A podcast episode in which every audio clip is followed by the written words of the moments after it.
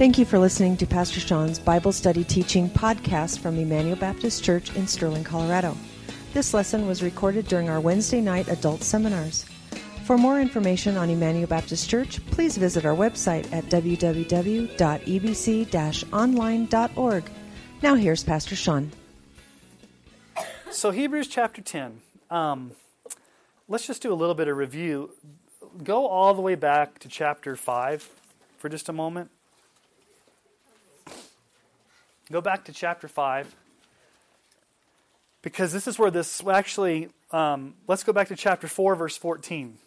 Um, Hebrews chapter 4, verse 14 is really where this whole topic in the book of Hebrews starts.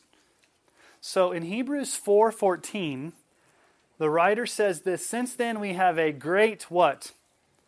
High priest who's passed through the heavens, Jesus the Son of God, let us hold fast our confession. So for the past many chapters, from chapters 4, verse 14, all the way through chapter 10, verse 29, this huge chunk, a large section of the book of Hebrews, the writer has been focusing on Jesus being our great high priest. And so in chapter 7, he talked about Melchizedek. In chapter 8, he talked about the sacrificial system. We looked at chapter 9, the sacrificial system.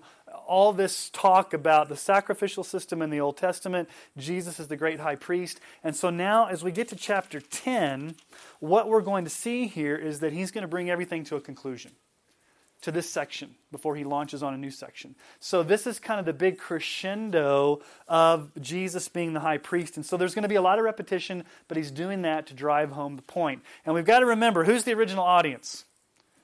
They're Jewish Christians that are tempted to fall back into Judaism. And so for them, it's a huge deal to realize that Jesus is a better high priest than all those Old Testament sacrificial systems. And you may be thinking, man, there's so much repetition, and he keeps talking about the same thing over and over again. It's getting, you may think this is getting kind of old. I, I got the point.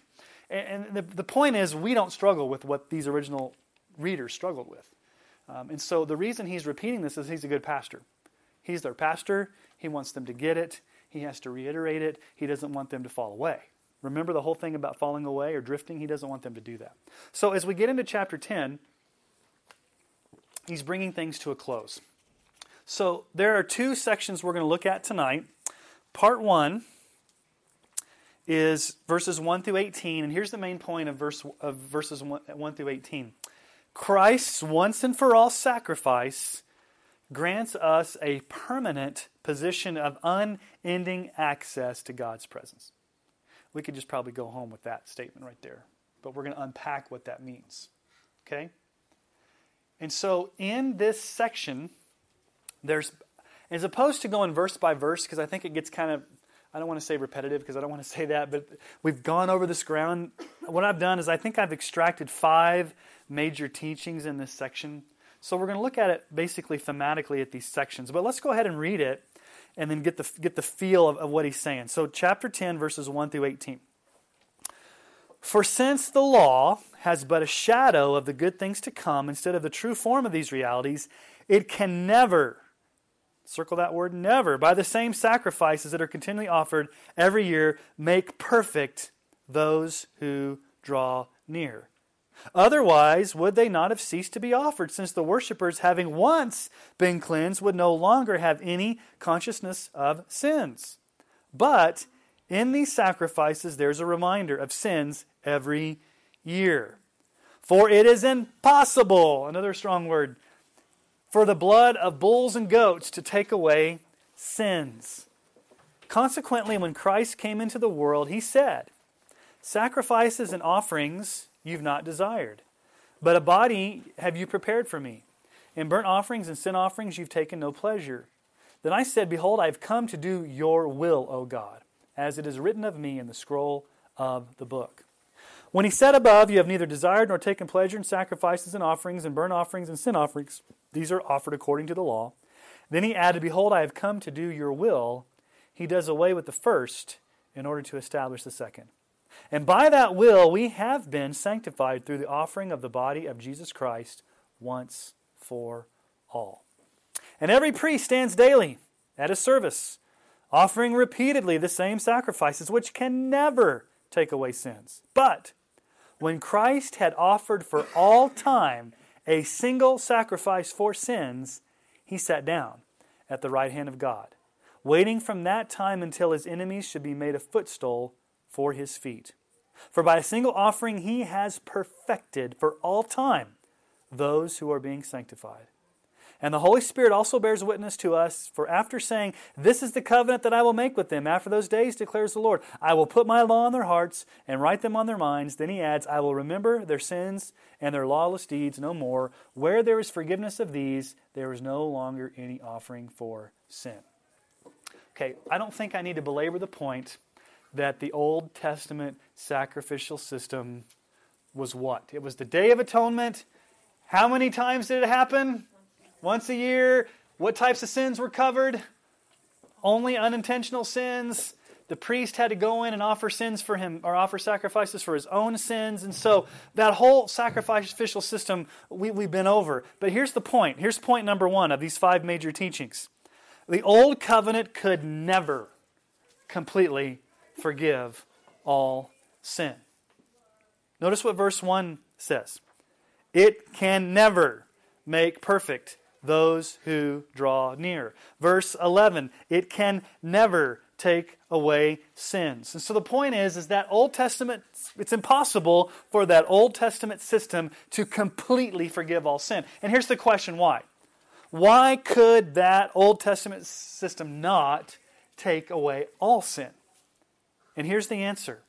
We looked at this last time, but I want to review it because I think it's important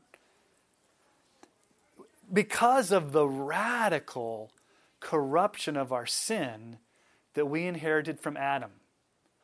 Only a complete and definitive cleansing will ever get to the core of our depravity. Remember the three areas of sin that we talked about? The easy one that we, that we can see is outward sins we commit. We lie, we cuss, we get mad, we commit adultery, we we steal, we, we do things outwardly, and those are easy to see. But we also remember that sins are also inward sins of the heart and attitude. And then the ultimate question is well, where do those come from? They come from our nature, our sin nature inherited from Adam. So the Old Testament sacrificial system dealt with what? Outward sins, unintentional outward sins, and it only lasted a year. It never got to the root, did it? Did it ever get to attitudes of the heart? And could it ever take away your depravity that you inherited from Adam? No. So, what we need then is a complete cleansing. We need to be made perfect. And that's what it says there. Look at verse 1. For since the law has but a shadow of the good things to come instead of the true form of these realities, it can never, never, by the same sacrifices that are continually offered every year, can never do what? Make perfect those who draw near. Now, Let's just be careful with what that word means. What does it not mean? Does it mean that we're never going to sin? No, it, it, doesn't talk about that once we become a Christian and once we trust Christ for salvation, we're never ever going to sin again. We're always going to be perfect. That's not what the word means. Let's go see how this word's been used before. Go back to chapter 2, verse 10.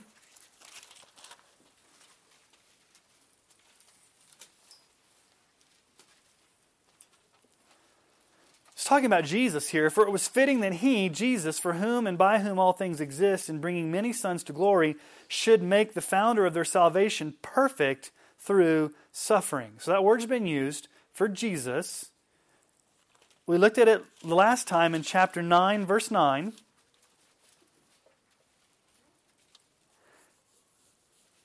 According to this arrangement, gifts and sacrifices are offered that cannot what? Perfect the conscience of the worshiper.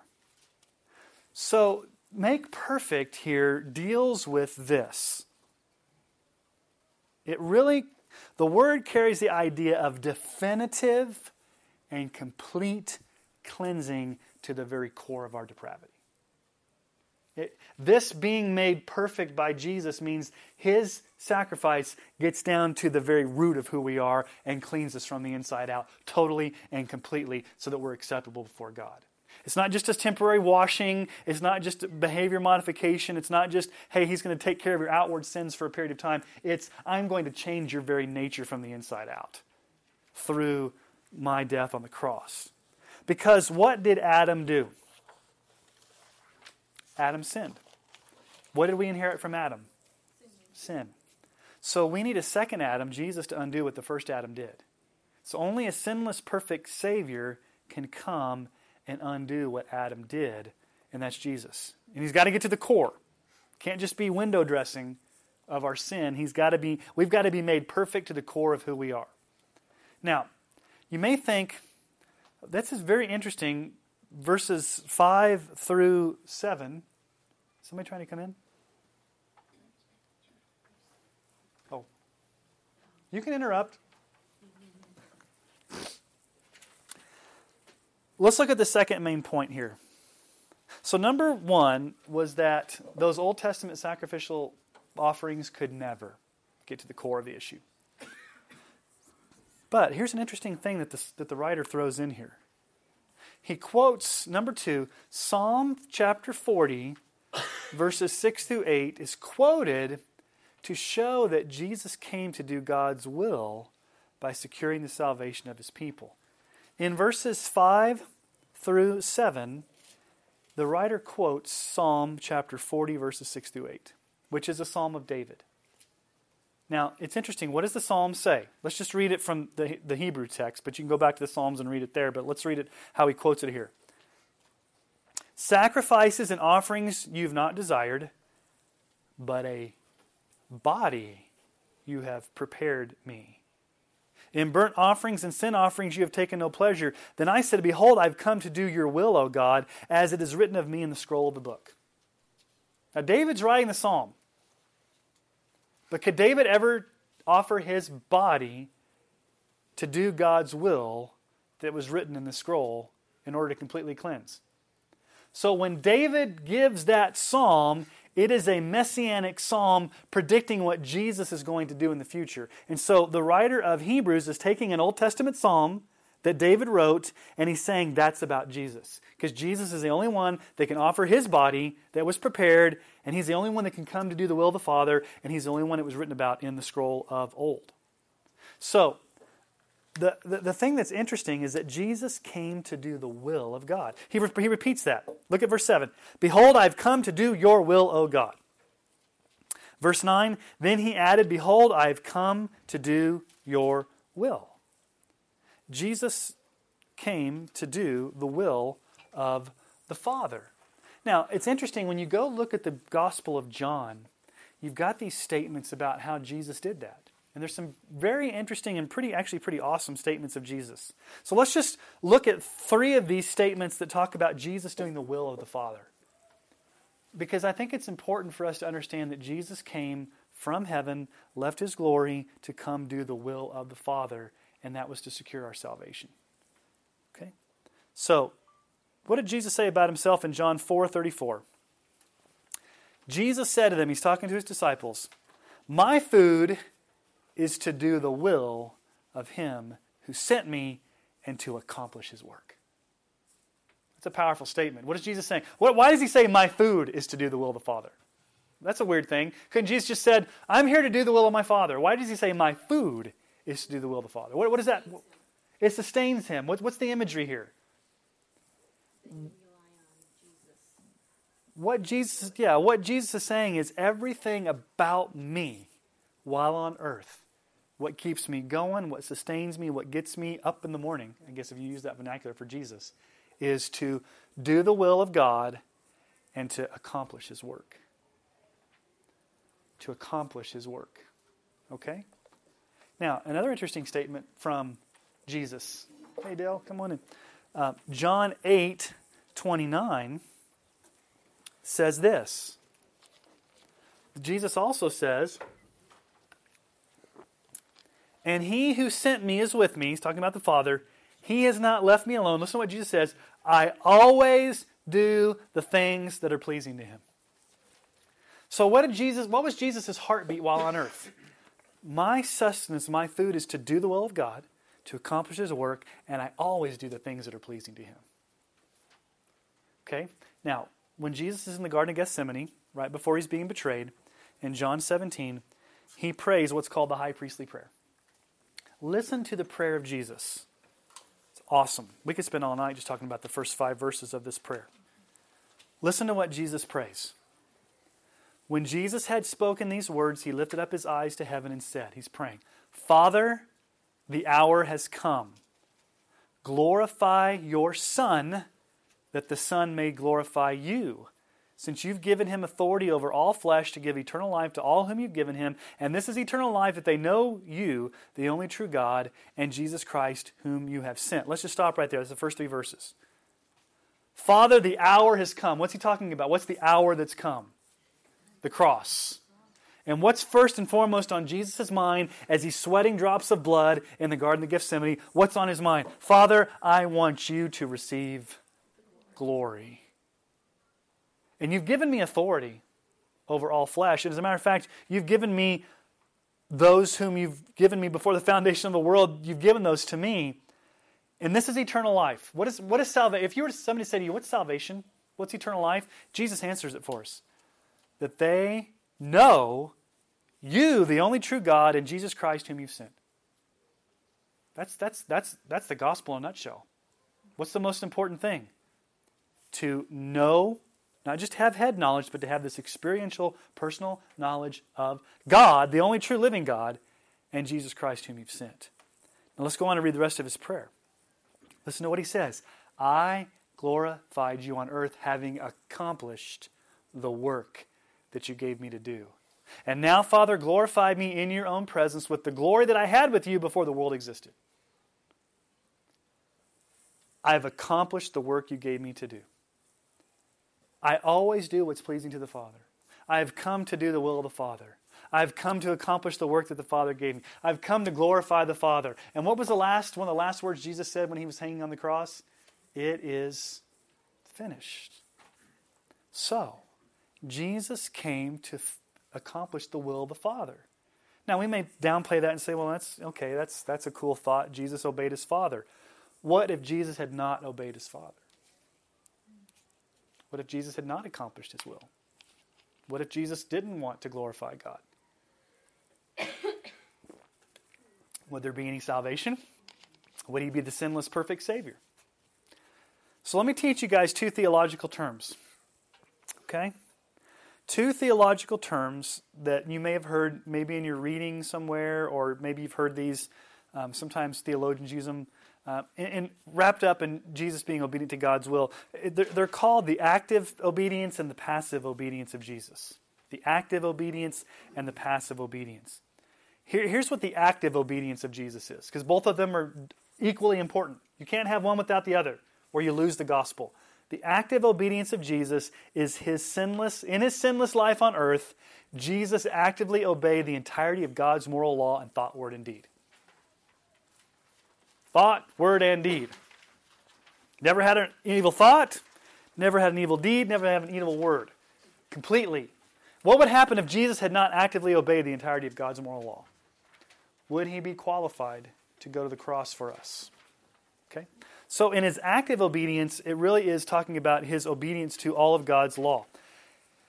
The other type of obedience is called the passive obedience. And the passive, the reason it's called passive obedience is in the incarnation, Jesus laid aside his rights and became obedient to death on the cross. This is more talking about Jesus laying aside his rights and dying on the cross in our place. And excuse me, excuse me. We get that from Philippians 2, 5 through 8. Paul says, Have this mind among yourselves, which is yours in Christ Jesus whom though he was in the form of God, did not count equality with God a thing to be grasped or greedily held on to. But he emptied himself, taking the form of a servant, being born in the likeness of men, and being found in human form, he humbled himself by becoming obedient. There's the word obedient. To what? To the point of death, even death on a cross. So, point number one, the writer of Hebrews is telling us that Old Testament sacrificial system could never get to the root of your sin. Number two, it's imperative that Jesus came to do the will of the Father. Okay? Well, what did Jesus do after he did the will of the Father? Number three, after his death, burial, and resurrection and ascension, Jesus sat down in heaven as our ruler and our high priest. What does verse 12 say? But when Christ had offered it, how many times? For, read it in your, in your text. For all time, how many sacrifices? A single sacrifice. What did he do? He sat down at the right hand of God. Now, how does the book of Hebrews start? Let's go back. This is how he started the whole book. I don't know if you remember, all the way back in September. Look at just verses 1 through 3.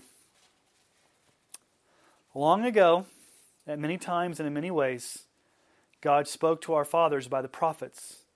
But in these last days, He's spoken to us by His Son, whom He appointed the heir of all things, through whom also He created the world. He, that is Jesus, is the radiance of the glory of God and the exact imprint of His nature, and He upholds the universe by the word of His power. After making purification for sins, He sat down at the right hand of the Majesty on high. Sat down. Now, it's really referring back to Psalm 110, verse 1. Psalm 110, verse 1 is the most quoted psalm in the New Testament. And I don't think I have it up there, but let's just turn to Psalm 110. It's the most quoted psalm. And you have to ask a question if it's the most quoted psalm, 110? yeah, Psalm 110. No, Psalm 110. Verse 1. This is a psalm of David.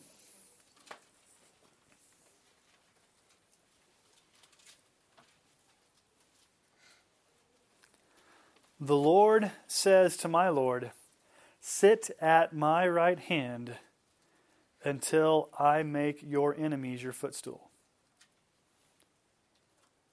The Lord says to my Lord, Sit at my right hand until I make your enemies your footstool. This over and over again speaks about the finished work of Christ, a prophecy about the finished work of Christ, that after he died on the cross, after he rose again, after he went back up to heaven, he sat down at the right hand of God. Now, when he sat down, there's three things that it really means. Number one, he sat down because the work was completely finished.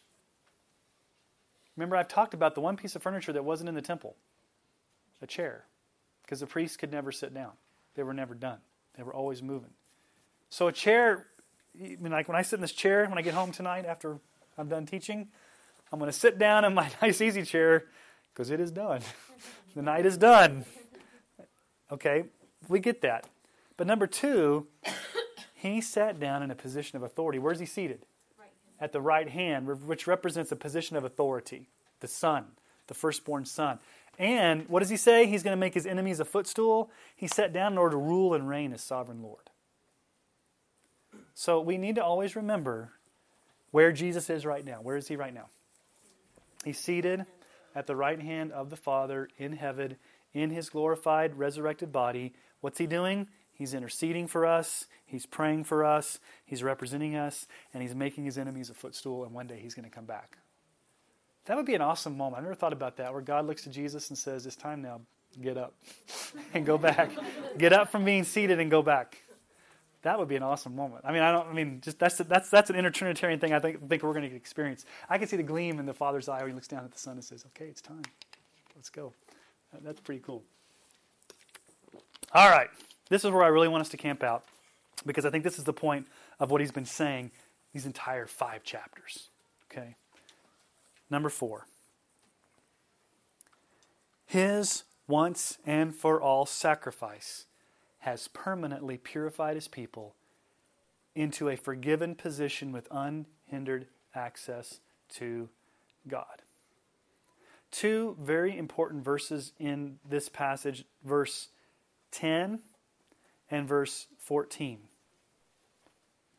I love both these verses. I would just underline them because I think they're, they're so important. Verse 10 And by that will we have been sanctified through the offering of the body of Jesus Christ once for all. Verse 14 For by a single offering he has perfected for all time those who are being sanctified. Okay, so according, verse 10, according to God's will, we have been sanctified through Jesus once and for all. Does anybody have a different word in their translation besides sanctified in verse 10? Does anybody have consecrated or set apart? Does, does everybody have sanctified? Anybody have made holy? Made made holy. Okay, yeah, it's, it's from the Greek same Greek word.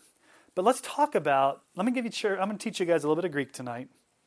Don't worry, it won't make your head explode, and you be careful not to use this at home. This is something, you know, you don't want to go home and start doing this. No, I'm just joking. Um, the word sanctified is what we call a perfect passive participle. And that may not mean much to you, but there's, a, there's an important reason why it's used in the book of Hebrews, the perfect tense. We do not have the perfect tense in the English language, per se, like the way they do in the Greek language. There's simple past tense action, right? He sanctified. Now, there's a, there's a, there's a past tense verb in the Greek language that's called the aorist tense. But aorist just basically means snapshot or um, point in time action, a completed the point in time action. He sanctified, which means he sanctified us. One sanctified us, he did it, it's completed. The perfect tense, on the other hand, shows that it was a completed action that happened when Jesus died on the cross a completed action once we trusted Christ for salvation. And because it's in the perfect tense, it means it will forever stand completed. So, why is that important with the word perfected or the word sanctified? Why is it important that it's in the perfect tense? What does that mean theologically? Think, what does it mean theologically when the writer used the perfect tense and not the aorist tense?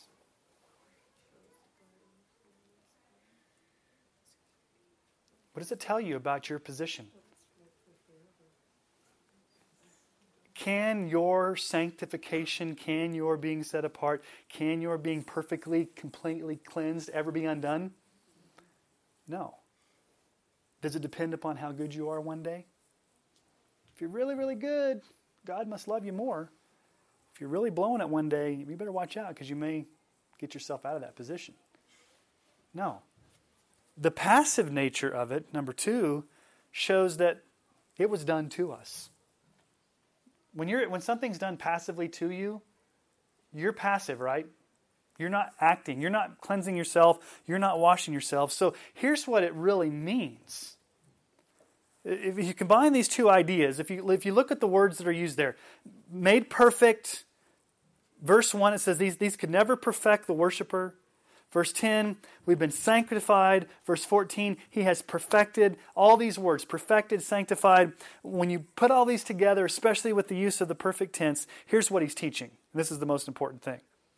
Because of Christ's death for us, we now stand in a permanent and complete position of being comprehensively cleansed and forgiven of all sins, past, present, future, as well as the depth of our depraved nature.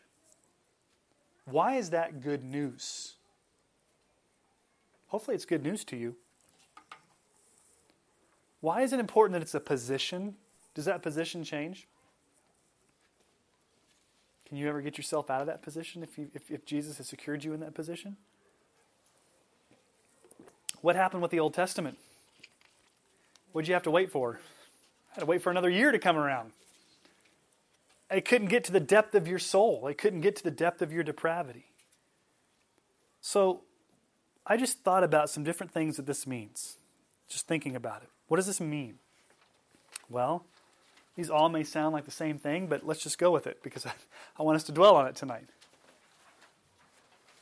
We have unhindered, think of that word access. What does unhindered access mean? There's no barrier, there's nothing. And what does access mean? Anytime. Entrance to God without the constant barrier of accumulated sins piling on top year after year. Think about that.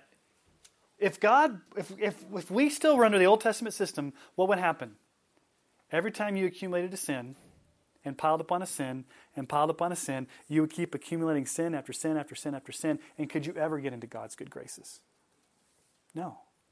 But now, because you've been perfected, you've been cleansed, you've been completely purged once and for all, you have unhindered access to God. Who was the only one in the Old Testament that really had unhindered access to God? And I will argue there's only probably one person in the Old Testament I believe that had unhindered access to God. And that was probably Adam and Eve before the fall, but that doesn't count because after the fall, Moses is probably the only one who had unhindered access because God called him up the mountain and he got to meet he didn't he got to meet God on the mountain. He didn't have to go in the holy of holies. Even the high priest did not have unhindered access to God because he could only go in what one time a year.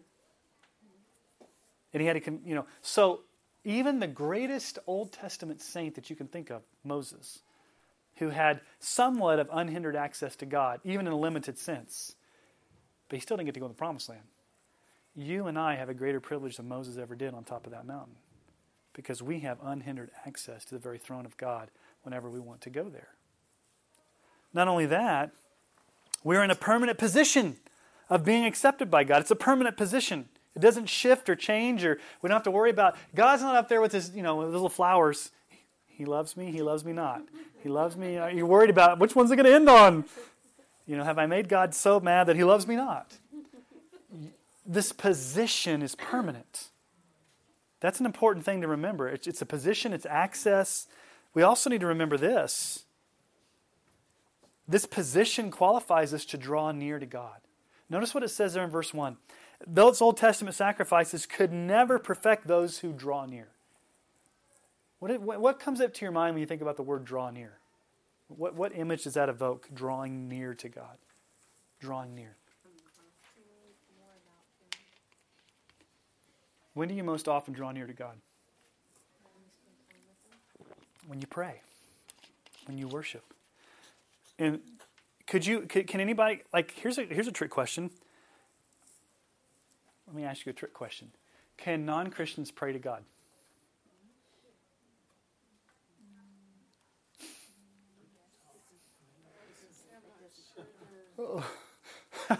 That's a trick question. Some of you are like, what? Are they talk they're talking to God in hopes that he listens? But are they drawing near to God with unhindered access because their sins are given through the sacrifice of Christ? Okay, so there's a difference there, right? Okay. Now the question is, well, how, how then do you become a Christian? Because if you know if you pray the sinner's prayer, that gets you you know gets you in. So obviously, a non-Christian's got to be able to pray to God sometime to first become a Christian. That's not the point. The point is that there are a lot of people out there that think they have this pipeline to God. But without Christ, do they really? They're just talking in the air. I mean, they think they're talking. And I'm not saying, don't hear me wrong. I don't, I'm not saying God doesn't listen. And I'm not saying God doesn't answer because God is sovereign and can do what he wants. But what I'm saying is they don't have the privilege of having what we have in that we have the permanent position of being completely forgiven through Christ and having that unhindered access. Non Christians can never get that until they become a Christian. Okay? And then also think about this. This didn't come from me. This came from Charles Spurgeon as I was reading one of his sermons on this. He just reminded me of this. This access and position was God's plan before the foundation of the world. God planned it for you. Look at Ephesians, it's on your sheet there, Ephesians 1 3 through 5. Blessed be the God and Father of our Lord Jesus Christ, who's blessed us in Christ with every spiritual blessings in the heavenly places. Every spiritual blessing that you can think of even as he chose us in him before the foundation of the world, that we should be what? Holy and blameless before him. Does that sound like what we're talking about here? Holy and blameless and completely forgiven and access. That was predestined for us before the world began. In love, he predestined us for adoption, that access, adoption as sons through Jesus Christ, according to the purpose of his will. None of you have ever probably heard of George Smeaton. Have you ever heard of George Smeaton? I don't think you have. If you have, I'd be very surprised. He was a Scottish professor of New Testament in the mid 1800s who wrote a book called The Apostles' Doctrine of the Atonement that had a profound effect on Spurgeon. Spurgeon really got a lot, but he basically went through every single passage in the New Testament that talks about the cross and wrote extensively about every passage and exegeted it and exposited it. So it's like a it's like this one big huge thick book on the cross. And as I was going and, and reading his book this week, just to kind of get some insight, I love the way he commented on this passage. On, on, on chapter 10, verse 14, here's what he said. Now, the, the, language is a little bit old, but I want you just to think about what he says here. He gives a definition of what he, eh, this is what he thinks. Based upon his teaching and his understanding, here's how he would define what we've been talking about this unhindered access and position. He says this When the one sacrifice is said to perfect them, the meaning is that it affected full remission, that means full forgiveness, a complete expiation, that's a complete taking away objectively securing personal acceptance, priestly standing, covenant nearness as a chosen people, and subjectively securing the purging of conscience or the making of the worshiper perfect as pertaining to conscience. What affected this? Not Christ's doctrine nor his example, but the offering of his body once. That may not mean much to you, but the word that I really like in that is this term here covenant nearness. We have a covenant nearness to God. We have this access to God. We, we're part of the covenant, the new covenant. We have all of our sins forgiven. We're in this position of being near. We have a priestly standing. We're secure. We're accepted. Our conscience has been purged. We're, we're we've been made perfect. And this is all done by the once and for all sacrifice of Jesus. Paul says it this way in Romans 5 1 through 2. Therefore, since we've been justified by faith, we have peace with God through our Lord Jesus Christ. Through him, Jesus, what have we obtained? Access to who? God. By faith into this grace in which we stand and we rejoice in the hope of the glory of God. Now, what's the crescendo? What's the final thing he brings this whole thing to a close? Here's number five. It's a repetition of the New Covenant prophecy from Jeremiah 31, concludes this entire section proving the sufficiency and finality of Jesus' death on the cross. Has not he already quoted this back in chapter 8? The longest quoted Old Testament passage in the New Testament? He quotes Jeremiah 31 31, the New Covenant, and then he ends with it again. Why does he repeat it? He repeats it for effect. He wants us to get that ringing in our ears. And one of the last words we hear here Verse 16 This is the covenant I will make with them after those days, declares the Lord. I will put my law in their hearts, I will write them on their minds. Then he adds, I will remember their sins and their lawless deeds no more. Okay. Section completed from Hebrews 4 14 to 10, actually 18. There's whole section on the high priestly sacrifice of Christ as far more superior than the Old Testament priesthood, the Old Testament sacrificial system. He's the mediator of a new covenant. He's the mediator of better promises. Jesus is better. He gives us unhindered access to the very throne of God by his once and for all sacrifice on the cross. Okay. Now, the writer of Hebrews is going to shift gears big time. And so we go to part two, and here's part two. Okay. Part two is our practical response to Christ's finished work on the cross. So, how do we respond to this? What are we supposed to do in light of this? Yes, we're supposed to worship. Yes, we're supposed to gain knowledge.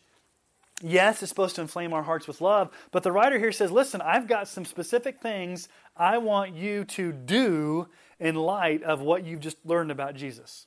And so this is where we go into part two. So let's read verses 19 through 25 and let's see how he brings this into practicality. Okay?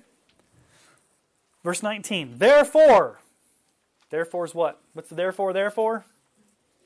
It's therefore to show us that he's shifting gears and bringing things into a new, a new topic. Therefore, brothers, since we have confidence to enter the holy places by the blood of Jesus, by the new and living way that he opened for us through the curtain that is through his flesh. And since we have a great high priest over the house of God, okay, because that's all true, here's what I want you to do. Verse 22 Let us draw near with a true heart and full assurance of faith, with our hearts sprinkled clean from an evil conscience and our bodies washed with pure water. Number two, let us hold fast the confession of our hope without wavering for he who promised is faithful.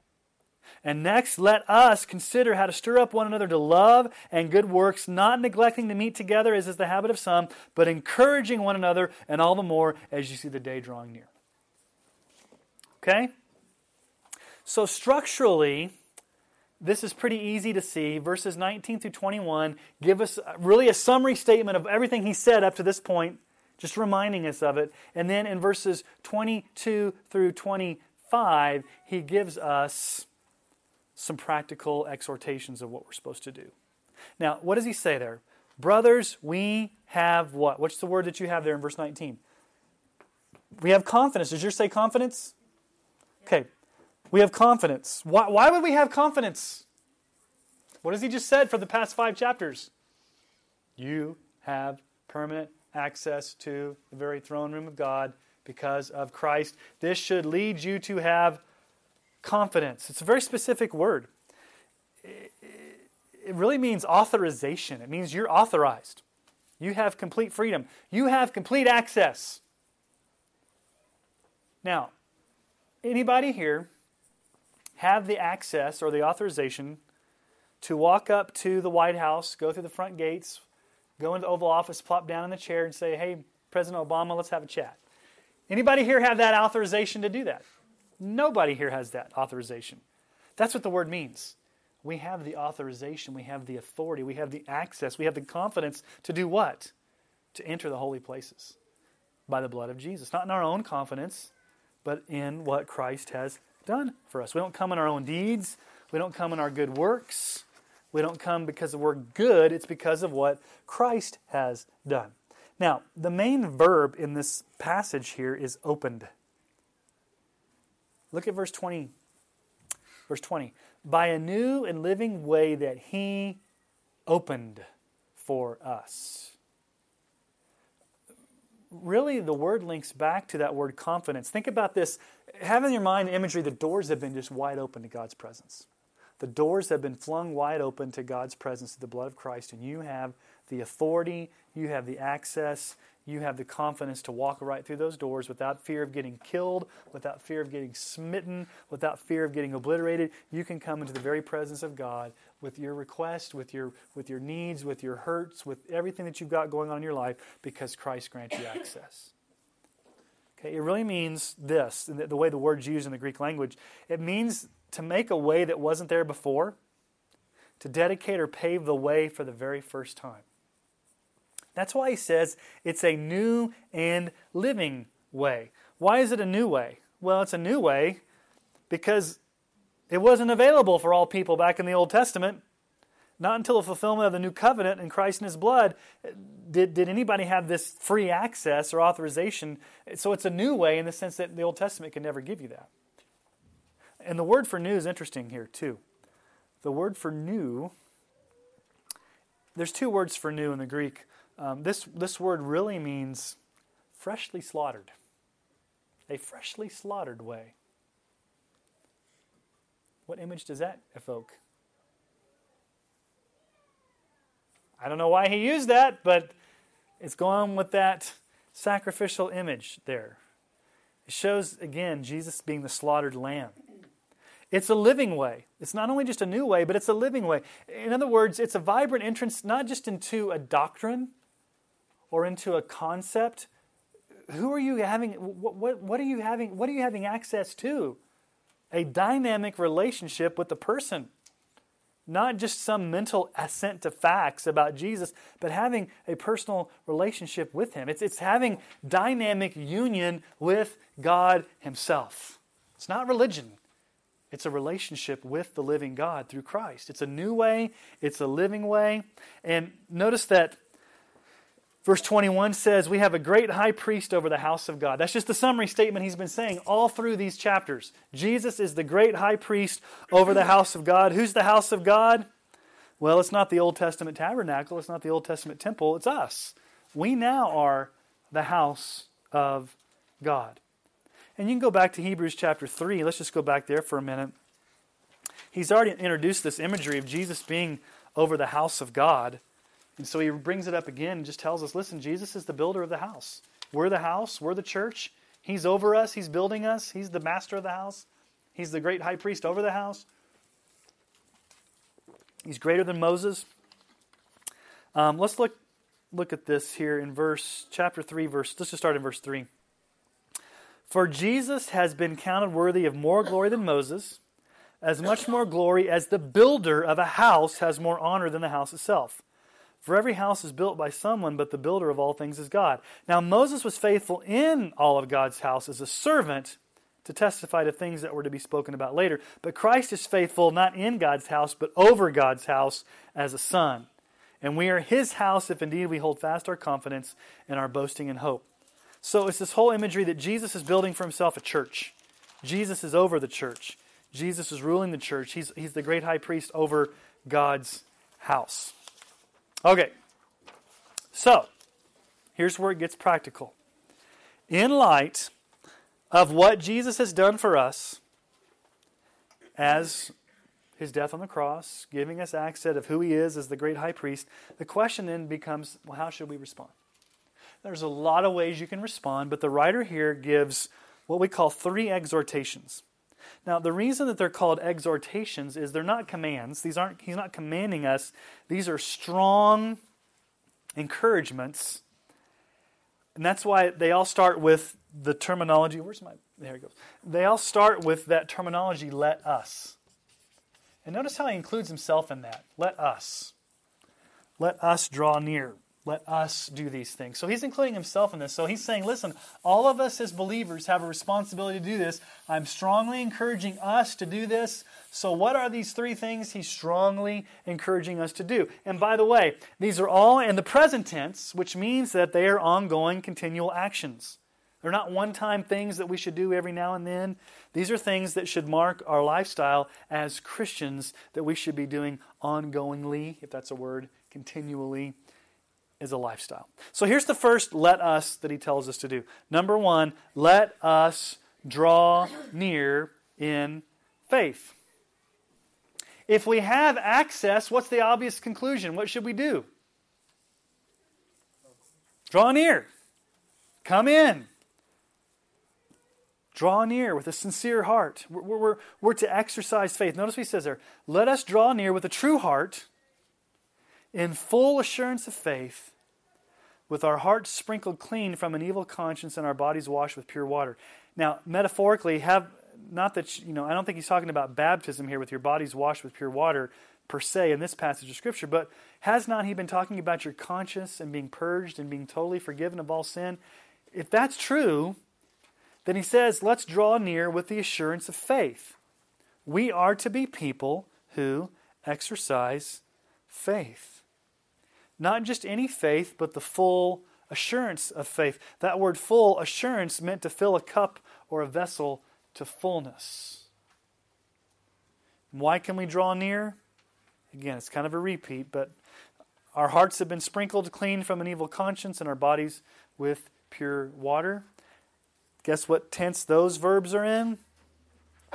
Those verbs sprinkled and washed are in the perfect tense. We looked at that just a minute ago, which means that the action was completed in the past on the cross, and the results stand complete in the presence. And we've looked at this Ezekiel passage before, but again, I just want to remind you of the prophecy from the Old Testament. Ezekiel 36, 25 through 27 I will sprinkle clean water on you, and you shall be clean from all your uncleanness, and from all your idols I will cleanse you. I will give you a new heart and a new spirit I will put within you, and I will remove the heart of stone from your flesh and give you a heart of flesh. And I will put my spirit within you and cause you to walk in my statutes and be careful to obey all my rules. So, what does it mean to draw near? It implies prayer. back in 416, he said, He's already told us, let us draw near, let us with confidence draw near the throne of grace that we may find mercy and find grace to help in time of need. Here's the thing that's weird about this. Let me ask you just a, it's a trick question. Do we have unhindered access to God? Yes. Then why does he call us to draw near?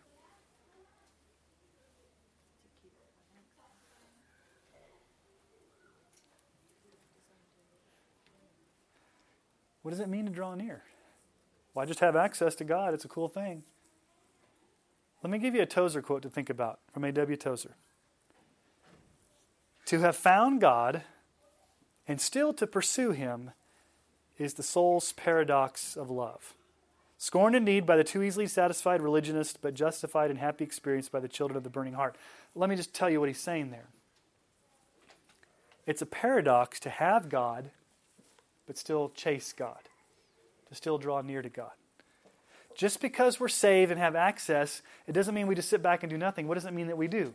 We draw near. Now, the question we have to ask is what does it mean to draw near? Well, you can put it another way and say, well, it means to passionately pursue Jesus.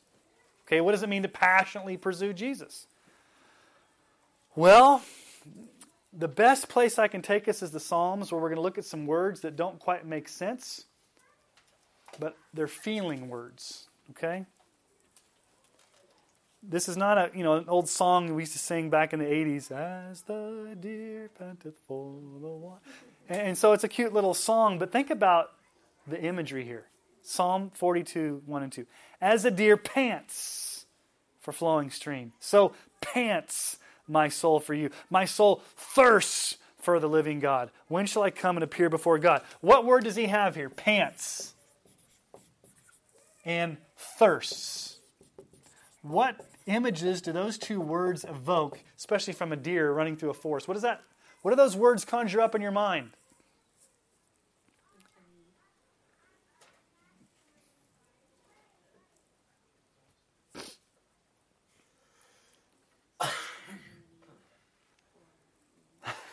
It's hard to, it's hard to put into words, isn't it? A basic need. Who doesn't need? What does pant mean? I need air. What does thirst mean? I need water. Let's keep looking at some of these other Psalms. Psalm 63. Oh God, you are my. These are like old songs. Oh God, you are my God. Earnestly I seek you. My soul thirsts for you. My flesh faints for you. As in a dry and weary land where there is no water. So I've looked upon you in the sanctuary, beholding your power and glory, because your steadfast love is better than life. My lips will praise you. What words do we have here? We've got faint, we've got seek, we've also got thirst. That looks really weird. Let me rewrite that. I don't even know what faints. Okay, let's look at Psalm 84, 1 through 2. How lovely is, how lovely, these are all songs. How lovely is your dwelling place, O Lord of hosts. My soul longs, there's a different word. My soul longs, yes, faints for the courts of the Lord. My heart and flesh sing to the living God. I mean, think about these words for a moment pants, thirsts, faints, seeks, longs. Does that yearns? Does that describe your attitude towards Jesus? I'm not asking you to answer out loud. I think if we were to take all these words together, it paints a picture for what it means to draw near. I am desperate for God. Just like I'm desperate for air, desperate for water. My strength is zapped. I'm longing, looking. I, am everything about me is pursuing God. I'm drawing near to God. I want to enjoy God. I want to go deeper in Christ. I want to enjoy, big word here, I want to enjoy the access I have. You could walk away from here and just say, oh, cool, I've got access to God through Jesus. That's pretty cool. I don't want you to walk away and say, that's pretty cool. I want you to say, that is so awesome. I'm going to enjoy, so enjoy this access I have to God that I'm going to pant for Jesus, I'm going to thirst for Jesus, I'm going to faint for Jesus, I'm going to seek Him, I'm going to long Him until I find Him. I've already found Him, but I need to find Him. Now, does that make sense? It's a paradox. I already have access, but I want Him. I already have unhindered position access, but I want more of Him. I think that's what the writer of Hebrews here is saying. Draw near with the full assurance of faith.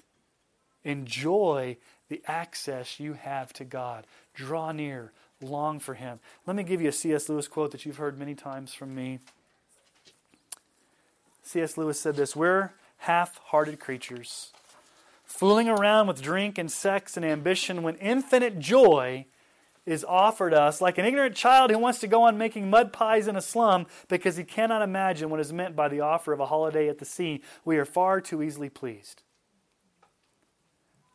Infinite joy is offered us, infinite enjoyment is offered us in Christ Jesus through this access we have. But oftentimes, instead of enjoying Jesus, what are we doing? Making little mud pies in the slums. When He is this beautiful ocean out here that we can just dive into and experience all of Him. Okay? So that's number one practical application. In light of this whole high priestly thing about Jesus, don't go away with more theology in your mind that you have access. Go home and enjoy the access and pursue and faint and long and thirst and develop and cultivate a yearning for Jesus. Okay, that's, that's number one. So that's more of the passionate, that's more of the emotional, that's more of the um, heartfelt application. Now let's get to a different type of application that's just as important. We've got to have the balance. What's the second thing he says here in the let us's? Let us what? Hold fast our confession of hope without wavering, for he who is promised is faithful. Hold fast. Remember, it's a present active verb. Keep on continually holding fast. What are we to hold fast to? our confession. And almost always in the context of Hebrews, as we've been looking at over these weeks, when the writer speaks of hope, when the writer speaks of our confession, it almost always refers to the objective work of Christ in salvation. It's not a wishful thinking or based on our feelings. This is theology. This is truth. This is the, the objective reality of the gospel. So, you see the two things in balance here? Let me just write two words up here. These two things need to be in balance in your Christian life. Okay, so we've got the um, draw near. I'm going to put different words here. We've got draw near, and we've got hold fast, the confession. This deals more with the heart, this deals more with the head. This deals more with your passions, this deals more with truth. This deals more with um, worship. This deals more with theology and doctrine. So let me ask you a question. Which of these two is more important? Another trick question. Let me ask it a different way. What happens if you get both of those out of balance? What happens if you're way over here on the heart side, the passion side, the worship side, and you neglect the truth and the theology? What happens? What ditch can you fall into if you go way over on that side? Some mushy theology. It doesn't really matter what you believe as long as you just love Jesus and everything's okay. It's like a roller coaster. Yeah. What happens if you go too far over on the head, truth, theology, doctrine? You don't have any passion or heart. You can become legalistic and cold and you know, we're the frozen chosen. And so here's my point. Here's my argument. You need both in balance, but I think this informs this. If you don't know the truth and the theology of who God is, you're not going to worship Him the way that you want to worship Him. And the more that you worship Him and have a desire for Him, the more you're going to want to know who He is. So these two things keep flowing back and forth between each other. You're always wanting to draw near, and at the same time, you're always going to want to draw, hold fast to the truth. And you need both. You've got to hold fast that confession. You've got to hold fast to that theology. You've got to hold fast to that doctrine. But at the same time, you better love Jesus and have pursuing Him and faint for Him. And so I think that most people, I would say, fall into three categories. There's another category that's, that's, that's um, up here, um, and that is, we'll get to it in just a moment, but I think there's, there's three categories of people there's heart people, there's hands people, and there's head people. Now, you may cross pollinate between these, but let me explain what I mean by this. This isn't in your notes, it just kind of came to me. Some of you are wired to be very emotional, to be very feeling oriented, to be very passionate. You resonate with um, that whole feeling, empathy, longing, heart. You, you just have a big heart. Some of you like to do things with your hands. and you may not, ha- not that you don't care, but you're not very empathetic and, and, you may not be a passionate person, but you like to serve, you like to do things with your hands, you like to get dirty, you like to really um, serve God by doing things that are practical. And some of you are theology nerds like me where you're like really like books and you like to study and you're, you're, you're really into you know apologetics and you, you know you like to fill your head with knowledge and learn more and, and all that type of stuff do you think that's true for the most part. I'm not going to ask you to identify yourself unless you want to so do so. Here's the problem. Not that it's a bad thing, but here's the problem. You're a whole person. And I think God is meant for us to integrate all three together to be a healthy person. Now, you're obviously going to be balanced, you're going to be drawn towards what your personality is, but I think the danger is if you're a heart person, you can become so empathetic and so loving that you just kind of throw truth out the window and say, well, let's just let them get away with whatever they want because we love them. If you're a head person, you may say, you know what? It doesn't matter how we feel about things. This is the truth and nothing but the truth. And you can become very legalistic or dogmatic. And the hands people like, why are you guys worrying about theology and why are you guys worrying about loving people? Let's just go out and do something. Let's just go get, let's go build something. Let's go do something. Let's get things done. Instead of feeling about it and talking about it, let's go do it. And so I think the point is, is you've got to know where you are and realize how you can get imbalanced in that. Okay? But when he's talking about here, first of all, he's talking about heart, your passions, your worship. Draw near with full assurance. Then he says, okay, but lest you forget, we need theology, we need doctrine. Hold fast to your confession. We find out in Jude, Jude chapter 1, verse 3. Uh, Jude says this, Beloved, I, I, although I was very eager to write to you about our common salvation, I found it necessary to write appealing to you to contend for the faith that was once for all delivered to the saints. That's the confession. What's going to happen if we hold fast to the truth of the gospel in the midst of adversity? What does it say there? Let us, verse 23, let us hold fast the confession of our hope without wavering, for he who promised is faithful what's going to happen in our day and age when we want to hold fast to the truth without wavering? What's going to happen? Are we going to get beaten up? Are we going to get lambasted? Are we going to get attacked? But what's going to happen? He who promised is faithful. He's our anchor. Back in Hebrews 6:17 it says God's it's impossible for God to lie. He's our great anchor. So think about hope and confession. Now, this last one is interesting because it's a it's the last let us, but it's got four parts. Literally in the Greek, it's let us consider one another. Let us consider one another.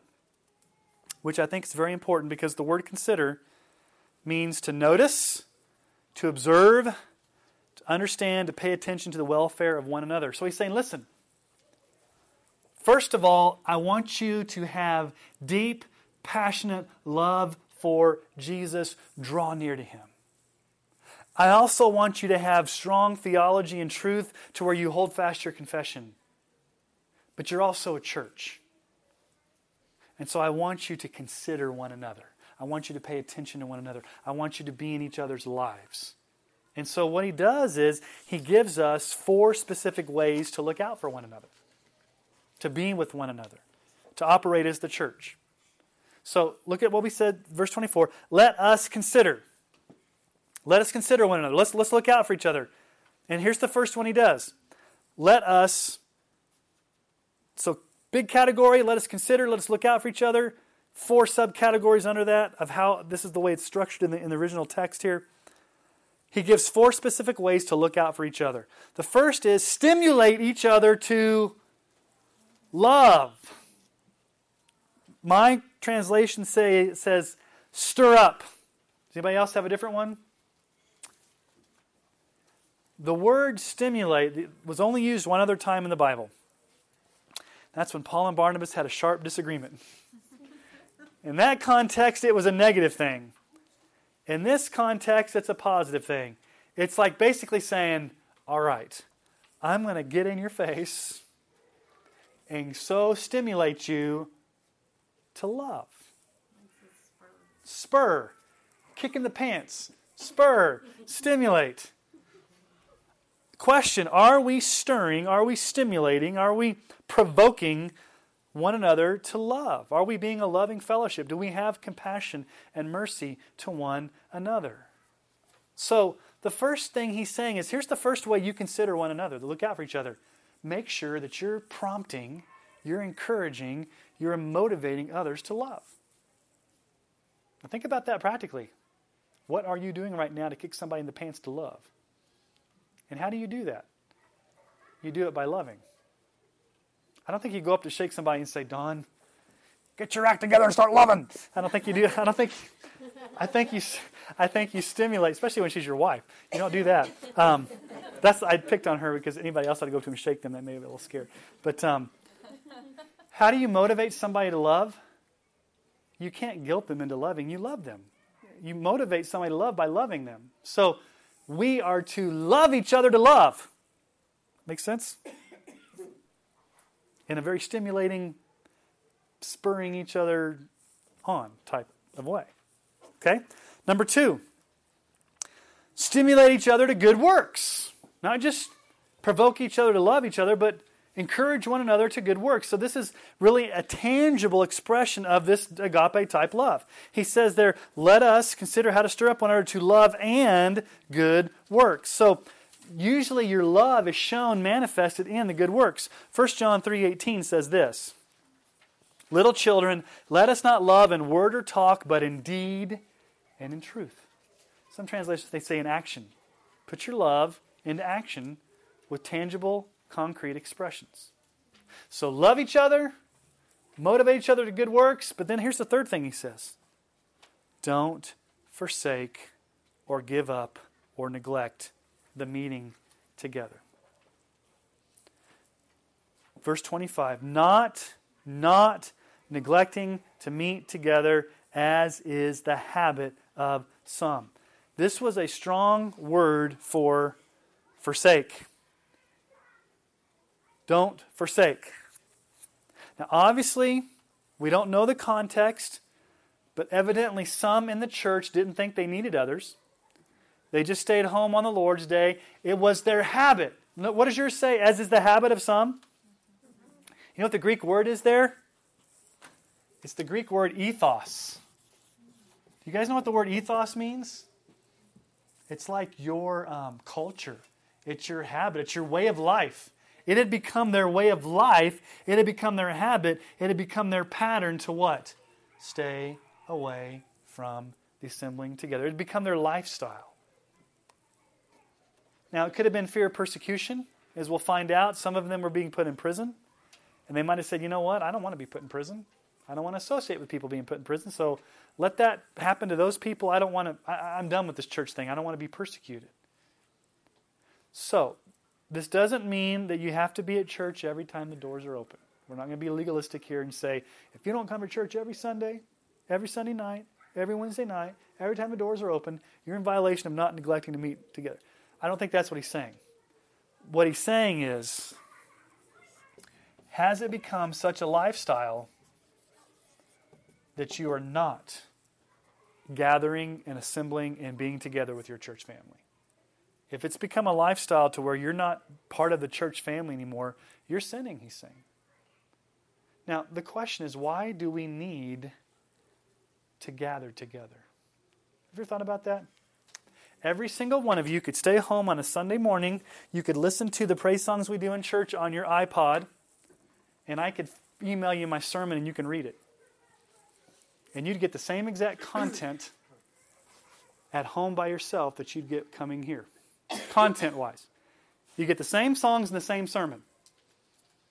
Is that the way it's meant to be? What are you missing out on? Why do we come together?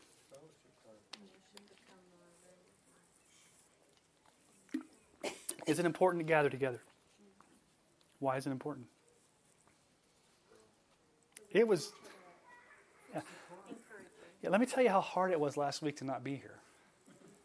When my wife and my son got in the car to come to church, And of course, I wasn't in a condition to do it. And so I just prayed and spent time with the Lord. And but I'm, the whole time I'm just thinking, I really miss being at church. And so that's just one Sunday, and I'm the pastor. Um, but I'm, you know, sometimes pastors wake up and say, "Man, I don't, I don't want to go to that church." Your wife says, "You got to go. You're, you're the pastor. You can't, you don't have a choice." You've heard that old joke, haven't you? The guys in bed is like, "Oh, I don't want to go to work today. I hate that place. I hate those people. This is my least favorite job. I don't want to go. This is terrible." His wife says, "Honey, you got to go. It's Sunday morning. You're the pastor." And so that's not my attitude at all. But my the point is, is that we need each other. We need to gather. There's something powerful about being together, just to show that we're together. There's something powerful about singing together. There's something about modeling to our children and to the younger generation what it means to be together. There's something about corporately sitting under the Word at one time, all hearing the power of the Word. Uh, there's something about giving our tithes and offerings together, fellowshipping, greeting, all the things that happen in corporate worship. It's very important that we not neglect meeting together, as is the habit of some. And then the last one he says is encouraging. Encouraging one another. It's really to come alongside of, to get down in somebody's life, to um, walk alongside them. He used that word earlier in Hebrews 3:13, exhort one another every day as long as it's called today that none of you may be hardened by the deceitfulness of sin. Why are we to encourage that? Now, he, he, he brings all of this into an urgency. There's an urgency here. What does he say? Listen, he's basically saying this.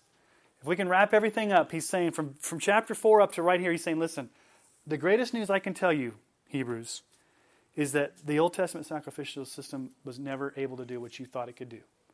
It's useless, it's gone. The new covenant has been instituted. Jesus has died as the perfect high priest once and for all. It's a completed atonement. He's given you full access to the very throne of God. He's your great high priest, so draw near to him. Passionately pursue him. Come near to him, worship him, and then hold fast to your theology, and then also love each other and encourage each other as the church. Why is there such an urgency? What does he say there?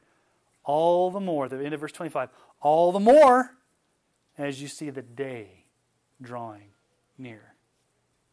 What's the day drawing near? In light of the return of Christ, we should be encouraging and motivating and exhorting each other to spiritual transformation so that we will be ready for the Lord's return. This returning of the Lord should be our motivation for godly living.